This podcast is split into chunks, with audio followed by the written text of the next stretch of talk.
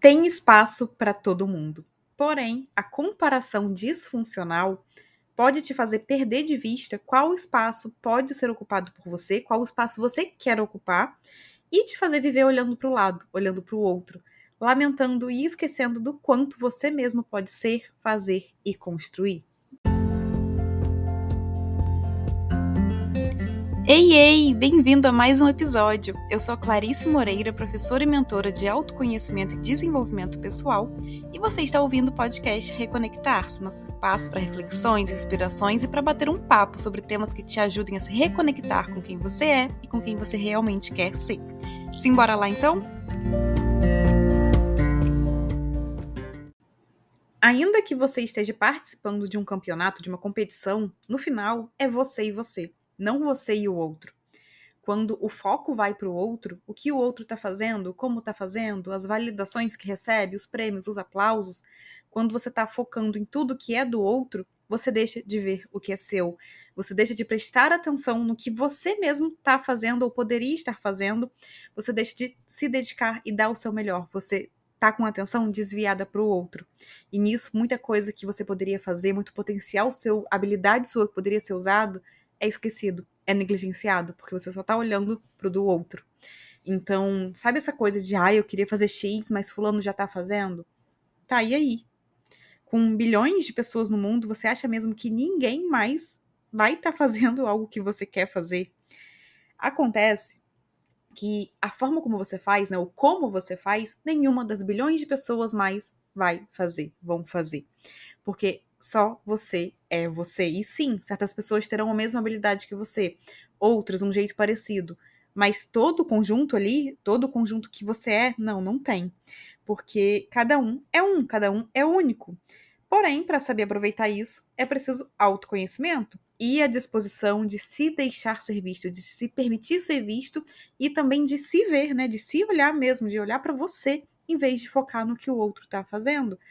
Se você está num campeonato sei lá, você tá numa corrida ali, e você fica olhando pro outro, quanto, onde o outro tá, como que o outro tá correndo, como tá a respiração do outro, você esquece de prestar atenção na sua respiração, no seu ritmo, em manter a constância ali que vai te fazer chegar na, na linha ali de chegada, né, da, da, corrida.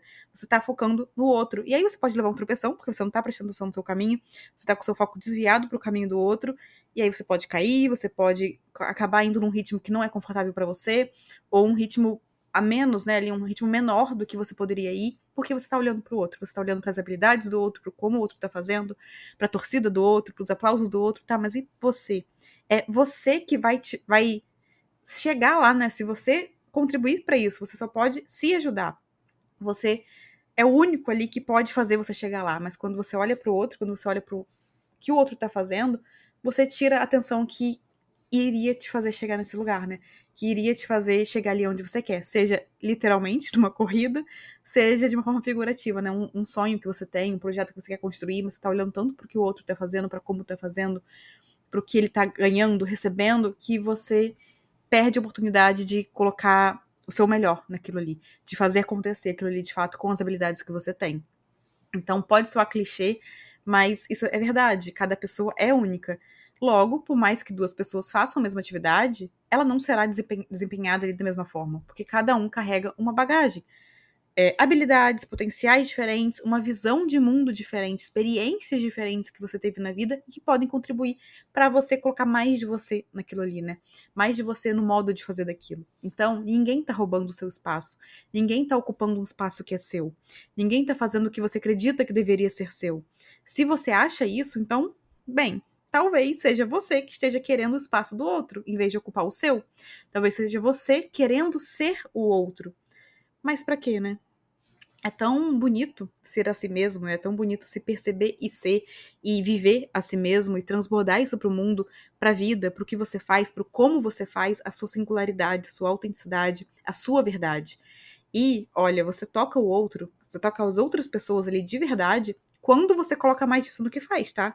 Não é quando você tá olhando o que o outro tá fazendo e tentando copiar e tentando fazer igual. Não.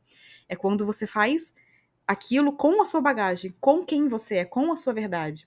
E não quando você segue regras que não ressoam com você, não quando você tenta se enquadrar em padrões de sucesso ali, entre aspas, que não são coerentes com a sua verdade, não quando você tenta fazer com como o outro tá fazendo, né? mas sim quando você coloca você, a sua verdade, o seu coração no que você faz. Então, porém, né, quando você deixa de olhar para si e você começa a olhar demais para os outros lados, né, pro, pro que as outras pessoas estão fazendo ali, para os palcos alheios, você fecha o espaço para sua luz passar e você abre espaço para uma comparação disfuncional se instalar nos seus pensamentos, nas suas ações, no que você está fazendo ali e te paralisar. E como a gente já conversou aqui em outro episódio, o problema não é o comparar-se em si, mas o como você faz isso. O que vem dessa comparação? Ela pode ser feita para você alinhar os seus passos ao que faz sentido para você, para te inspirar, para fazer você traçar objetivos reais e que sejam coerentes com o que você quer, né, com quem você é, ou a comparação, se for feita de uma forma disfuncional, se você tá olhando demais pro palco do outro, em vez de olhar para os seus bastidores e fazer daquilo ali, do que você tem, né, é, realmente um caminho para o que você quer construir, aí aquilo pode te paralisar realmente. Essa comparação pode te paralisar, te cegar para todo o seu potencial e fazer com que você só veja a luz do outro. E esqueça que todo mundo tem desafios, né? Todo mundo tem seus altos e baixos, todo mundo tem suas sombras ali. Assim como todo mundo também tem a sua própria luz. E que para você acender a sua luz, você vai precisar olhar mais para o que o seu coração realmente pede. Você vai precisar mergulhar em si realmente e não se perder olhando para o palco alheio porque o outro não está ocupando o seu espaço. O outro está ocupando o espaço que é dele. E você pode fazer a mesma coisa que ele faz ali, porque você não vai fazer do mesmo jeito. Se você tentar fazer do mesmo jeito, não vai sair igual. Ainda que você tente copiar, não vai sair igual. Porque o outro está colocando a verdade dele, você não está. Você não tá colocando a sua, você tá tentando imitar um case, entre aspas, de sucesso. Mas tá aí, qual que é a sua verdade? Você vai brilhar de verdade quando você colocar isso no que você faz, no como você faz. Quando você colocar o seu potencial, suas habilidades, a sua experiência de vida, a sua bagagem de vida, as suas visões ali, de mundo, de situações, seus valores. Então, é isso que vai te fazer criar, construir o seu próprio espaço. Afinal, tem espaço para todo mundo.